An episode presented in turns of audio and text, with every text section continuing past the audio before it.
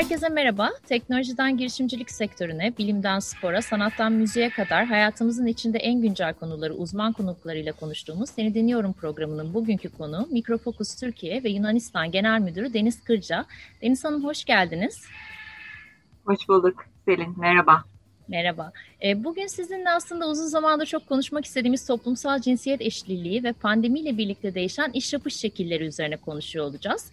Öncelikle teknoloji sektöründe başarılı bir kadın yönetici olarak sektördeki kariyer yolculuğunuzdan bize biraz bahsedebilir misiniz? Elbette. Ee, ben Karadenizli bir ailenin kızıyım. Ee, üç çocuğun en e, büyük ablası olarak dünyaya geldim. Ee, daha sonrasında e, açıkçası Karadenizli bir aile olmasına rağmen babam gerçekten sıra dışı demokratik bir şekilde yetiştirdi kız çocuklarını. Ee, bizim her zaman yani profesyonel iş hayatımıza başlamadan çok önce e, okul hayatımız sırasında da iş e, hayatımızın bir parçası oldu. E, amatör e, bazı e, işlerde çalıştık e, yaz tatillerinde. Babam özellikle kız çocuklarının mutlaka okuması ve çalışması gerektiğine inanan bir öngörülü bir insandı. Bunun benim hayatımda gerçekten çok faydası olduğunu bugün görebiliyorum. profesyonel iş hayatıma okuldan sonra başladım tabii ki. eğitimimi çok meraklı olduğum, ilgi duyduğum bilgisayar bilimlerinde yaptım. İlk önce Marmara Almanca Enformatik'te okudum. Daha sonra da Boğaziçi Üniversitesi Bilgisayar Mühendisliği Yazılım Mühendisliği'nde e, okudum. E, sonrasında da bir e, programcı olarak e, bugünkü adı Vodafone olan ama o zamanlar ter, Telsim olan Telekom şirketinde başladım.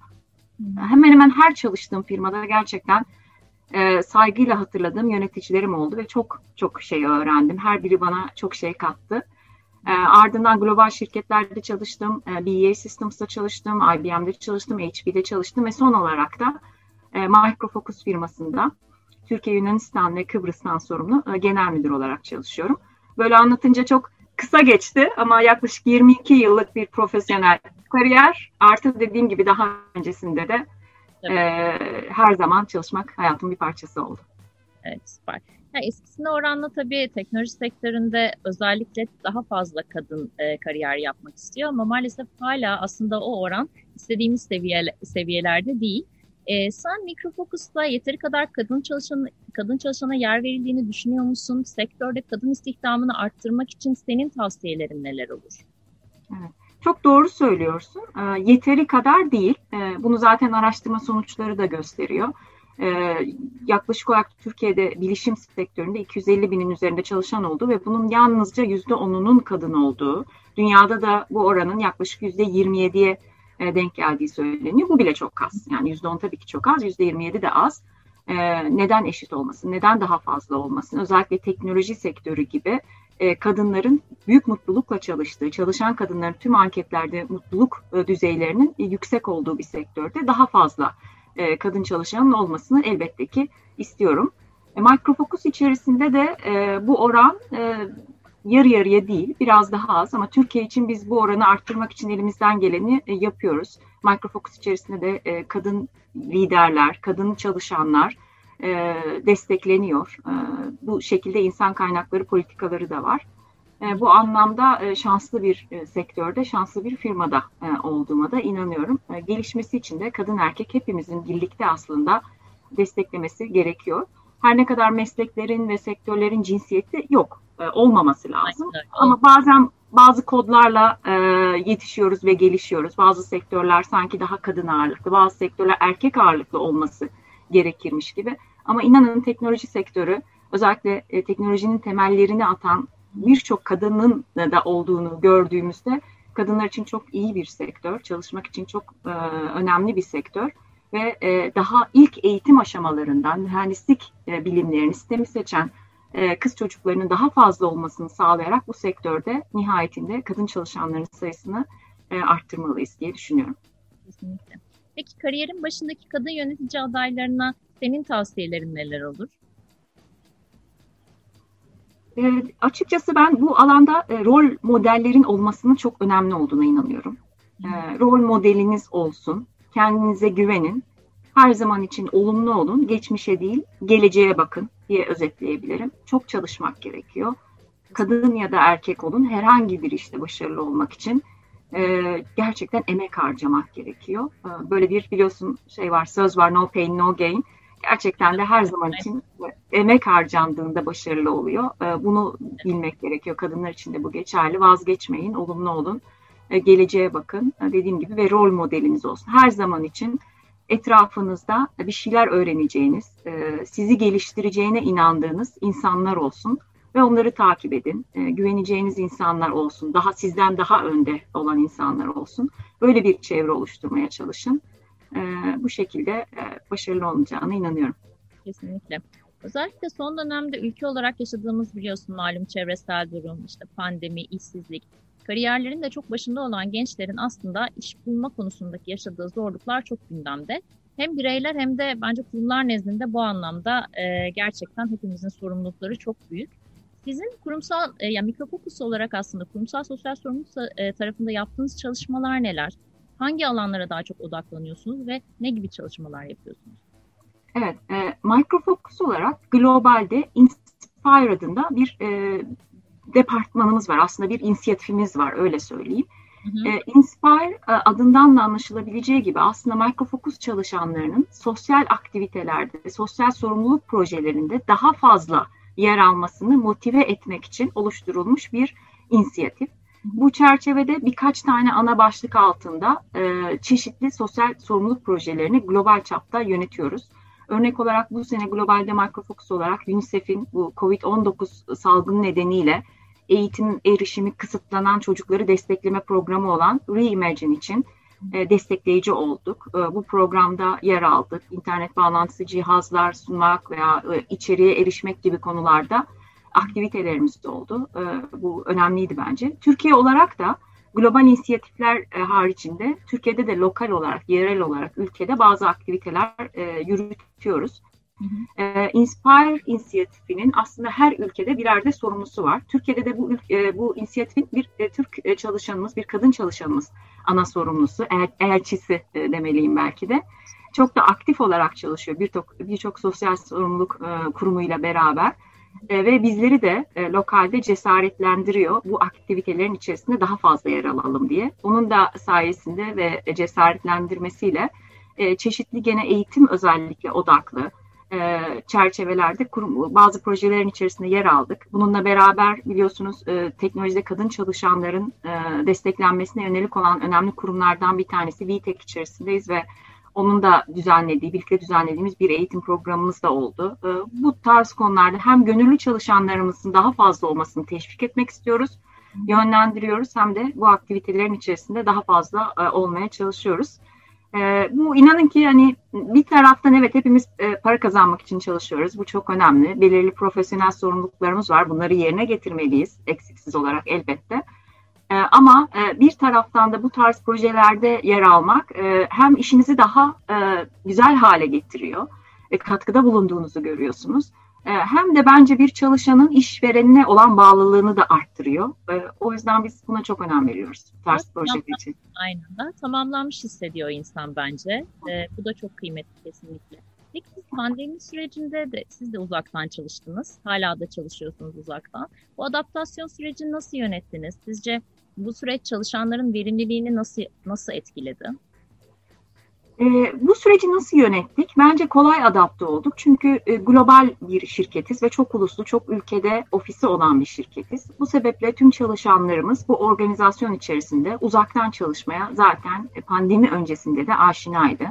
Evden çalışmalar için gerekli donanımlara e, sahiplerdi ve e, bunları kullanıyorlardı. E, bu sebeple kolay adapte olduk ilk gününden itibaren e, ve dediğin gibi şu anda hala evden e, çalışıyoruz tüm e, dünyada. E, Temmuz sonuna kadar bu açıklanmış bir şey. Temmuz sonrasında da hibrit bir modele e, gideceğiz. E, öyle görünüyor. E, yine de e, adaptasyondaki fark şu oldu belki de. Tabii ki daha önce uzaktan çalışıyorduk ama yine de ofiste bir araya geldiğimiz günler oluyordu. E, bu da ekip ruhunu arttıran, çoğaltan bir şeydi. Ee, e, pandemide herkes gibi biz de tamamen e, evden çalışmaya e, başladığımızda belki en çok özlediğimiz kısım bu oldu. Yani gerçek iletişim e, hepimiz gibi. E, ama teknolojik olarak işimizi yapmak için e, herhangi bir engel olmadı. Verimliliği nasıl etkiledi dediğimizde e, bunun e, aslında işin yapısına göre farklı cevapları olabilir e, sektörden de bağımsız olarak. Çünkü sadece gerekli donanıma, yazılıma, evde işinizi yapabilmek için sahip olmanızın ötesinde evden çalışmak için ayrı bir disiplin kurmanız gerekiyor. Bu çok önemli. Ona sahip olmalısınız o olgunluğa. Bir de tabii ki bazı işler ne olursa olsun evden yapılamaz. Ne olursa olsun uzaktan yapılmaz işler de var. E, on, onlar da tabii ki e, verim açısından sorgulanabilir. E, ama ekip çok profesyonel bir ekip. Biz elimizden geleni yaptık verimi arttırmak için. Biliyorsun e, dünyada şimdi artık konuşulan şey acaba bir sonraki model ne olmalı? Yani pandemi biter mi ya da ne zaman biter? Bittikten sonra ofislere biz gerçekten haftada 5 gün eskisi gibi döner miyiz? Bu pek olası gözükmüyor. E, onun için hibrit modeller e, oldukça fazla konuşuluyor. Biliyorsun birçok kurum bunu açıkladı zaten. E, haftada iki gün, üç gün ofisten, e, iki gün istediğiniz ister evden ister çalışabileceğiniz bir ortamdan e, çalışın diyenler oldu. Ama bunun tam karşıtında çok büyük kurumlar da var. İşte Netflix'in CEO'su e, dedi ki hayır ben inanmıyorum uzaktan çalışmaya. JP Morgan CEO'su haftada beş gün tüm bankadaki tüm çalışanların bankaya dönmesini istiyorum dedi. E, dolayısıyla çok farklı yaklaşımlar var ama teknoloji sektöründe gördüğümüz en e, kayda değer yaklaşım hibrit çalışma modeli. E, bu şekilde e, ben Mikrofocus içerisinde de e, verimliliğimizle birlikte bu şekilde devam edeceğine inanıyorum. Hep birlikte göreceğiz. Harika. Peki 2021 ve artık 2022 de diyelim istersen biraz. Ajandanızda neler var? Biraz ondan da bahseder misin? Evet, e, pandemiyle birlikte aslında özellikle siber güvenlik e, oldukça zaten popüler bir alandı. Çok daha olmadığı kadar daha popüler bir alan haline geldi. Çünkü uzaktan erişim altyapılarına çok büyük ihtiyaç duyuldu. E, ve bazı güvenlik açıkları oluştu bu sebeple. E, bu ve güvenlik tarafındaki tehditler de e, her gün değişerek, büyüyerek, kompleksleşerek, daha karmaşıklaşarak, biraz daha yapay zeka ile daha akıllandırılmış şekilde karşımıza çıkıyor. O yüzden buradaki yatırımlar ve e, projeler devam edecek. Biz Türkiye'de önemli bir yatırım yaptık. Ee, geçen e, Temmuz ayında tam bir yıl oluyor.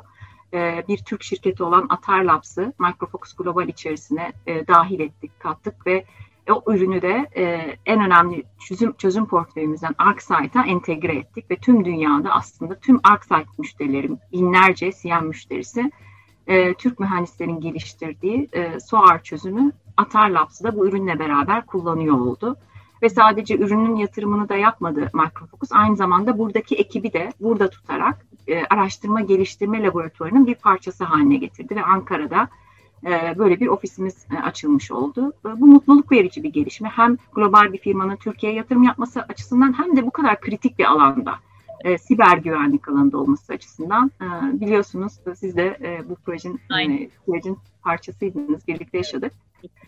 E, bu alandaki yatırımlarımız devam edecek. E, güvenlik her zaman e, için çok kritik bizim için. Yine e, KVKK tarafında Türkiye için kişisel verilerin korunması kanunu çok kritik e, bir e, süreç. Uyumluluk süreci. Bununla ilgili çözümlerimizle ilgili projelerimiz son hızla devam ediyor. Çok önemli kurumlarla çalışıyoruz. Uçtan uca kişisel verilerin keşfinden başlayıp daha sonra ancak bildiğimiz şeyi koruyabiliriz mantığıyla. Önce keşfederek sonra e, verilerin korunmasını sağlayan altyapımızla uçtan uca bir e, çözüm e, sağlıyoruz. Bu da büyük kurumlar tarafından da takdir görüyor ve birlikte çok yakın çalışıyoruz. Hemen hemen her sektörde. Bulut bilişim tabii ki çok kritik. Şunu görüyoruz, gelecek seneler için tam bu yaz döneminde aslında planlamaların yapıldığı bir dönemdeyiz.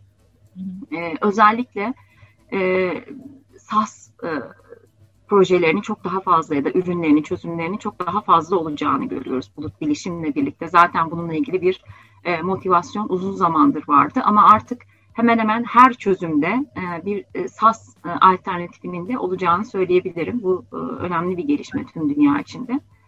E, yapay zeka ile daha fazla akıllandırılmış dijital dönüşüm, e, otomasyon, e, izleme, e, yani yapay zekayı kullanarak tüm operasyonun daha sorun olmadan e, il, e, izlenmesi ve gerekli tedbirlerin alınmasına yönelik e, projelerimizde gene bu planlarımız arasında. E, Türkiye pilot ülke seçilmişti e, biliyorsun e, Microfocus içerisinde bu da önemli e, bir başka gelişmeydi aslında bizim için bu sene için. Hala bu pilot devam ediyor. Evet. Bu yılın sonunda da sonucu heyecanla bekliyoruz. Evet. Bu pilot tüm dünyadaki Microfocus içerisinde örnek olacak mı? Ve başka hangi ülkeler bu pilota etkilenecek, eklenecek? Hangi ülkeler evet Türkiye'de yapıldı, başarılı oldu ve artık şu şu şu ülkelerde bu sebeple buraya geçiyoruz, bu modele geçiyoruz denecek. Heyecanla beklediğimiz günler var. Harika. Güzel gelişmeleri biz de bekliyoruz o zaman senden. E, kadın olarak aslında e, az önce de çok güzel konuştuk, çok da güzel bahsettin. Yani gerçekten birbirimize de çok destek olduğumuz bir döneme geçiyoruz. Yani birbirimizi destekledikçe de ben e, paylaştıkça da büyüyeceğimize inanıyorum. Ama tabii burada hani kuşkusuz eski kalıplaşmış şeyleri de e, yıkmak lazım. Yani az önce dediğin gibi kadın erkek, yani erkeklerin de daha çok kadınlara destek olması lazım. Özellikle teknoloji sektöründe. E, bence e, çok daha güzel işler yapacağız hep birlikte. O nedenle ben kişisel olarak ve bir kadın olarak da aslında bu yaptığın güzel işlere verdiğin emek için de e, seni çok tebrik ediyorum. Çok da teşekkür ediyorum bu keyifli sohbet için. Var mıdır başka bir eklemek istediğin, söylemek istediğin? Ee, aynı şekilde ben de seni çok takdir ediyorum. Senin çok güzel işler yapıyorsun. Dediğin gibi e, hepimizin birbirini desteklemesi gerekiyor. E, hep birlikte sektördeki kadın sayısını da e, arttıracağımıza eminim. Aynen, aynen. Teşekkür ediyorum. Kendine çok iyi bak Deniz'cim. En kısa, en kısa zamanda fiziksel e, görüşmeleri de yapmak dileğiyle. Kendine iyi bak. Teşekkürler. Görüşmek üzere. Sağ ol.